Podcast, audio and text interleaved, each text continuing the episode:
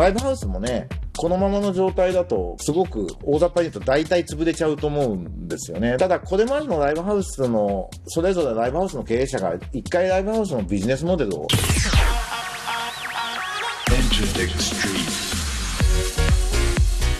エンターテックストリート、音楽プロデューサーの山口典克です。えー、今週も頑張っていきたいと思います。短い時間ですがどうぞお付き合いください。ということで山口典克です。今週もエンターテインメント&テクノロジーという分野でホットトピックスを話していこうと思います。先週いつつバババって喋ったのが結構好評だった風なので、今週もよっつニュースをピックアップしました。順番にご紹介していきましょう。まずはモグライブっていう ブイアール とかのことを中心に取り上げているニュースサイトで、アメリカ企業発 VTuber、 ネット流行語ひゃくに VTuber 関連語がノミネートっていうニュースです。えっと、じゅういちがつにじゅうごにちにアメリカ発の VTuber に特化したタレントマネージメント企業 V少女が始動しました。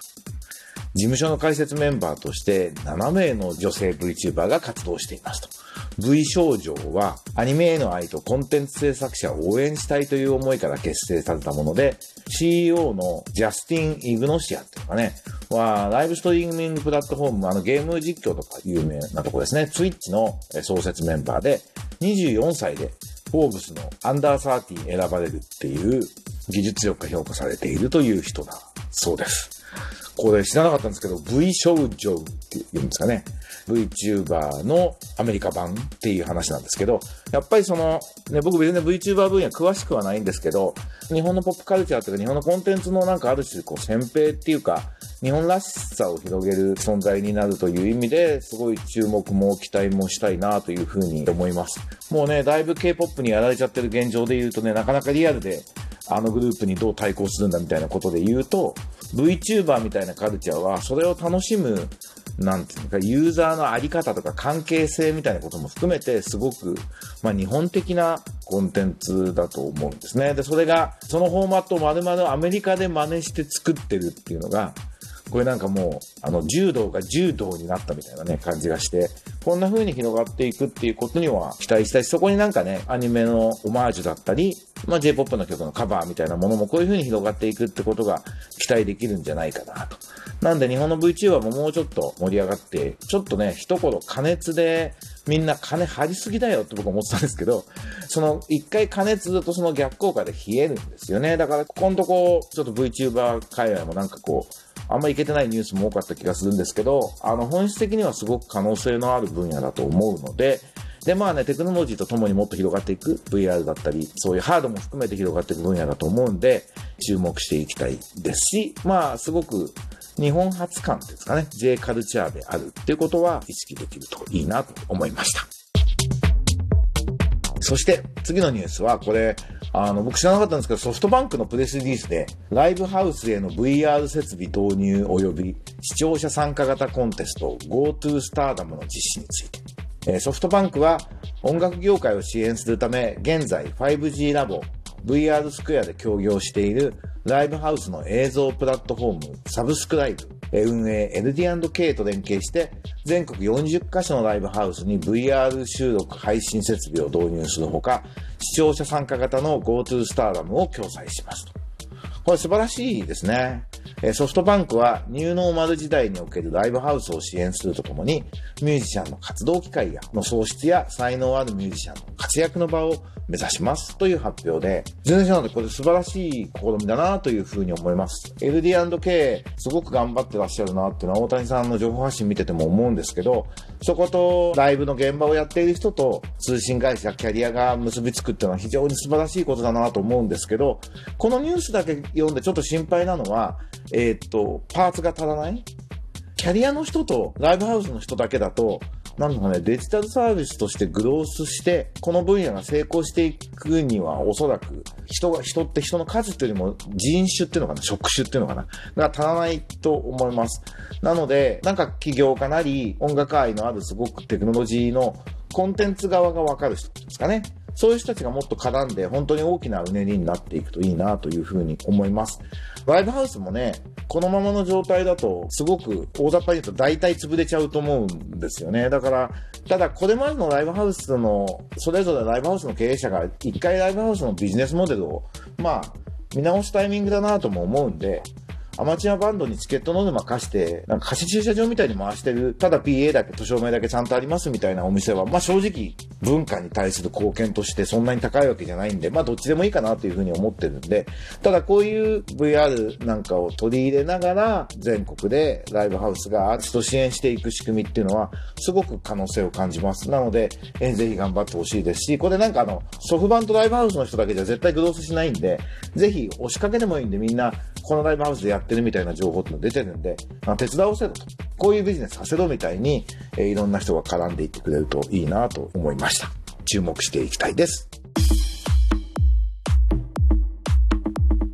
続いては菅政権のデジタル庁ってすごいね話題になって僕もすごい期待してるんですけど、そこに対してアカデミックの専門家がデータ共同利用権っていうのに異論を言っているという アイティー メディアのニュースです。デジタル庁設立に向けた議論に法律の専門家から異議が出た。その準備としてデジタル改革関連法案ワーキンググループでにせんにじゅうねんじゅうがつから立ち上がって アイティー 基本法などの法律改正に向けた議論が始まっているんですけど、そこで提唱されたデータ共同利用権確保過小に対して情報法を専門とする新潟大学の鈴木教授が昨今までに見る最悪の意見と厳しい評価を下したっていう記事がありました。あのまあ僕もちろんこれ法律の専門家じゃないんで、この記事を読んでもどこが問題でどこに異議を唱えてるのか正確には理解できないんですけど、ただ僕ね、こういう時この手のことで絶対にあの抑えてほしいなと思うのは、もうグローバル競争になってるってことなんですよ。だから日本だけなんか正しいことやっても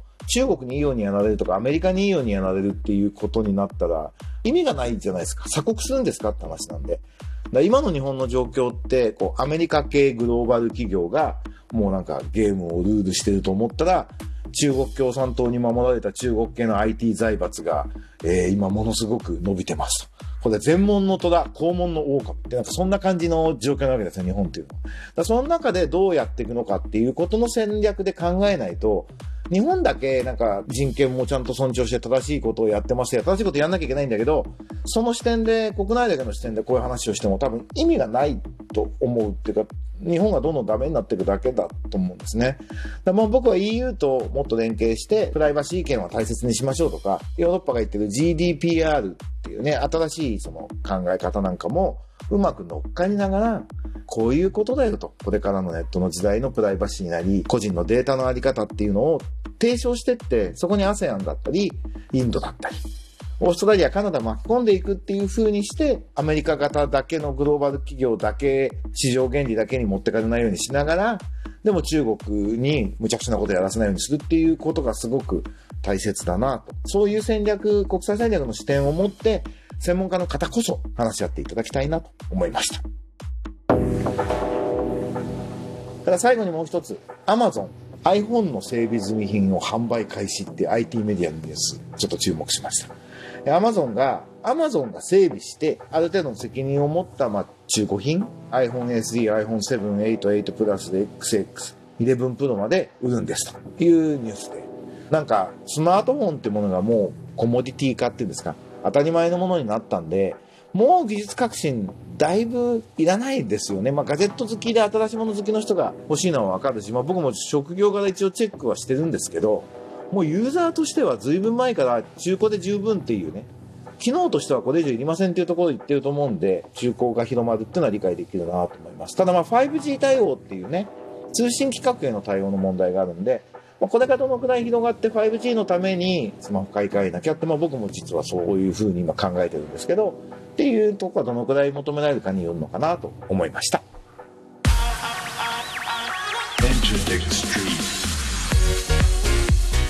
今週はエンターテインメント分野で気になったよっつのニュースを紹介していきましたが、いかがだったでしょうか。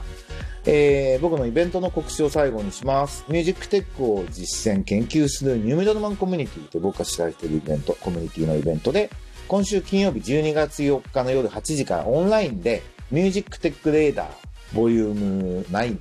日本人音楽家が世界で活躍する条件っていうタイトルで、あの実は直吉岡さんっていう日本人アーティストをグラミーの アールアンドビー 部門取らせようって言って運動してる日本人の人がいるんですよ。スイートソウルレコードの山之内さんっていう方なんですけど、まあ既存の音楽業界とはほとんど接点がないと僕が知る限り思うんですけど、もう独自の視座とネットワークで海外の音楽シーンにちゃんと活動しようとしてると非常に素晴らしいな。で、どんなフィロソフィー持っていてどんなご苦労しているのかっていうのをお招きしてお話を伺おうとしております。えー、ニューメトロマンコミュニティ ピーティーエックス で検索してもらえるとチケットなど手に入りますので、お時間ある方はぜひじゅうにがつよっか金曜日の夜はちじからです。えー、いらしてください。